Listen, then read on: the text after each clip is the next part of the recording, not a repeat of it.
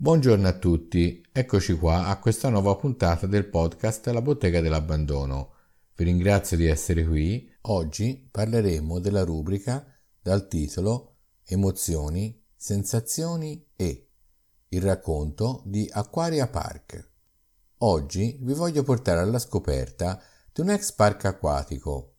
In molti avranno visto la sua insegna lungo la strada di una nota località marina era il periodo estivo ed ero proprio in vacanza in quella zona, quando sulla spiaggia, scambiando quattro chiacchiere sotto l'ombrellone con un amico, nasce l'idea di andare a visitare quel parco abbandonato. Perché no? Io sono sempre pronto per un'esplorazione. Non a caso porto sempre la mia reflex dietro. Così decidemmo di andarci nel tardo pomeriggio.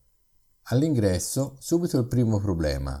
Rimango impigliato con un fil di ferro il quale crea uno strappo nei miei pantaloni.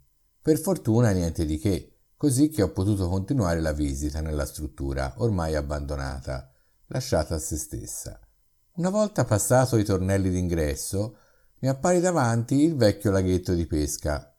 Infatti, una volta si poteva pescare sia dalla riva, con degli affacci su dei puntini di legno, oppure da delle barchette al centro del lago. Ma dopo più di dieci anni dalla chiusura, la natura si stava riprendendo i suoi spazi, a partire dall'acqua, ormai non più limpida, all'erba, che sempre più rigorosa si rimpossessava dei suoi spazi, a quei relitti delle barchette, come dire, sembrava di entrare in un film dell'horror. Poco più avanti i bordi delle piscine con gli scivoli, ormai scoloriti, ma pur sempre affascinanti. Ho iniziato a fare delle foto nei vari angoli e prospettive diverse. Poi sono salito sulla scala dello scivolo principale per avere una prospettiva diversa.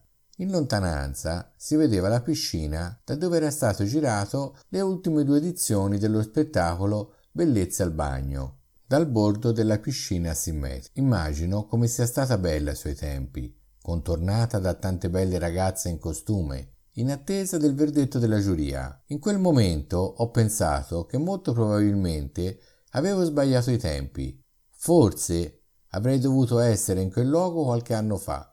Magari, anzi, sicuramente la vista era migliore. Andando avanti con l'esplorazione abbiamo incontrato alcuni ragazzini molto giovani, impressionati nel vederci perché alcuni di loro ci hanno confessato che per loro era una prova di coraggio, per farsi notare agli occhi delle ragazzine che li avevano seguiti.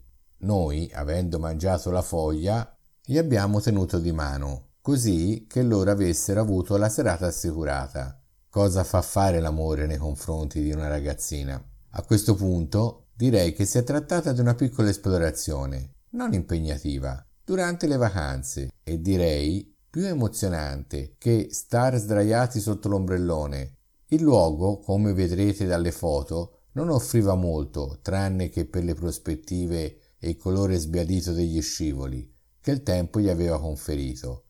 Quello che mi dispiace è che questi parchi di divertimento acquatici, una volta costruiti, attirano molte persone, ma dopo qualche anno, magari per i costi elevati di gestione e per i mesi estivi troppo corti sia la causa del loro declino, che li porta alla chiusura e relativo abbandono. Direi di concludere qui la nostra visita a questo tempio estivo del divertimento. Spero di averti coinvolto e affascinato descrivendoti le mie emozioni. Ti invito a iscriverti per non perdere gli altri episodi della bottega dell'abbandono. Se usi iTunes, metti 5 stelle e una recensione.